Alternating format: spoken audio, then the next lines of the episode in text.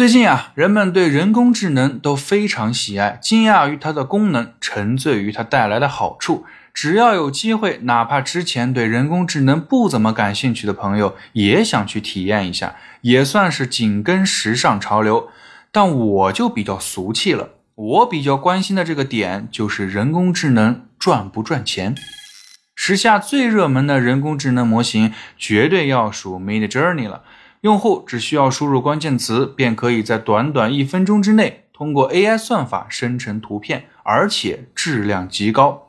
Mid Journey 自2022年3月份问世到如今，用户数量已经超过一千四百万，每年预估计可以获得约一亿美元的收入。而且最要命的是，开发了 Mid Journey 的团队竟然只有十一个人。好家伙，当时我就想。团队一共十一个人，一年收入一个亿，做人工智能也太赚钱了吧！而且我觉得肯定不光是我一个人意识到了人工智能这么赚钱。举个例子，在 ChatGPT 火爆全网后，国内的很多互联网公司和科技公司都开始研制属于自己的人工智能模型。比较出名的就是百度的文心一言、阿里的通义千问、华为的盘古大模型。腾讯的 AI Lab 语言模型还有很多 AI 模型，在这里就不一一列举了。如果说国外的 ChatGPT 和国内的各种 AI 模型只是在时间上有巧合，这种说辞我是不信的。之所以都集中在这个时间段研制 AI 模型，无非是很多人都嗅到了人工智能的无限前景，谁能抓住这个风口，谁就能领先时代。说的直接点，大家通过 ChatGPT 和 Midjourney 这两个 AI 模型的现象级事件，发现人工智能真的很赚钱。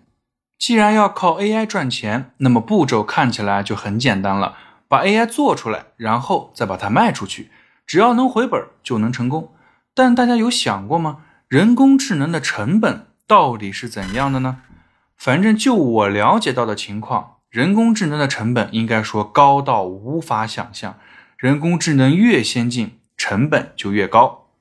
举个例子，芯片大家都熟悉，可以说是人类技术工艺的巅峰了。如何去提升芯片的性能呢？简单的说，就是增加芯片上刻蚀电路的数量和密度，以这种方式提升芯片的算力。那如果按照这个逻辑，那咱们就玩命的增加密度和数量，芯片的算力是不是就可以越来越强呢？想法肯定是不靠谱的。密度和数量总会有个限度，所以在密度和数量即将到达极限的时候，芯片的体积就开始变大。密度不变，体积增加，芯片的电路同样会增加，算力也会提升。理论上，我们可以做一个超级大的芯片，那它的算力也会超级大。理论上是这样，但实际操作中，芯片的体积越大，其制作难度也会增加，良品率就会下降。比如，我们要做一个指甲盖大小的芯片，成功率会在百分之八十。那要做一个巴掌大小的芯片，良品率估计连百分之八都不到，成本也就大大增加了。人工智能的发展也是同样的道理。和芯片一样，算力可以决定 AI 的智能程度。每秒钟计算的次数越多，它能处理的数据也就越多，也就越智能。但是算力的提升离不开硬件的支持，硬件的支持就离不开金钱的投入，其投入量是我们难以想象的。创立 ChatGPT 4.0的 OpenAI 在设计和训练 GPT 3.0的模型时就花费了四百多万美元，其中研究人员在操作中犯了一个错误而没有去修改，在论文附录中解释道：由于高昂的训练成本，对模型重新训练是不现实的。可见，训练人工智能是一件多么高成本的事情。我们不去讨论那些人工智能的硬件设备是多么难以开发和制造。光看这些设备的耗电量，大家就能了解到 AI 的成本有多高了。曾经有研究人员对于 AI 模型的耗能进行过调查，他们以常见的几种大型 AI 模型的训练周期为例，发现该过程消耗的能源相当于向自然界排放了超过六十二点六万磅的二氧化碳，几乎是普通汽车寿命周期排放量的五倍。这个周期还得包括汽车的制造过程。不光是国外，中国在 AI 耗能上也有考虑。二零二零年，中国就把数据中心当成信息间来部署，但耗电很大，一年耗费了两千一百六十亿千瓦小时的电，碳排放一点三五亿吨。在算力数据中心，电力成本占据总成本的百分之六十到百分之七十。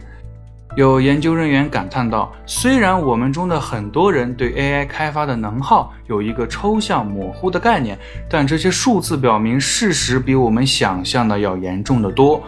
估计很多人都没有想到，研究人工智能竟然会对环境有如此大的影响。所以啊，在目前，人类制造 AI 模型并不能像制造桌子板凳那样随意，其中需要消耗大量的资源与能量。”如果说训练大型 AI 模型的成本已经超过了人类有意愿拿出的最大成本，那人工智能的发展也将停滞不前。所以，想要发展人工智能，就得首先发展人类的总生产力。当你能承受得起人工智能的开发成本，也能承受开发失败所带来的血本无归，那么最终人工智能当然能赚钱。那么，想要发展人工智能，保证其不赔本。我们需要注意哪些事情呢？大家可以关注充电时间的最新节目《算法思维》，帮助你更好的理解人工智能。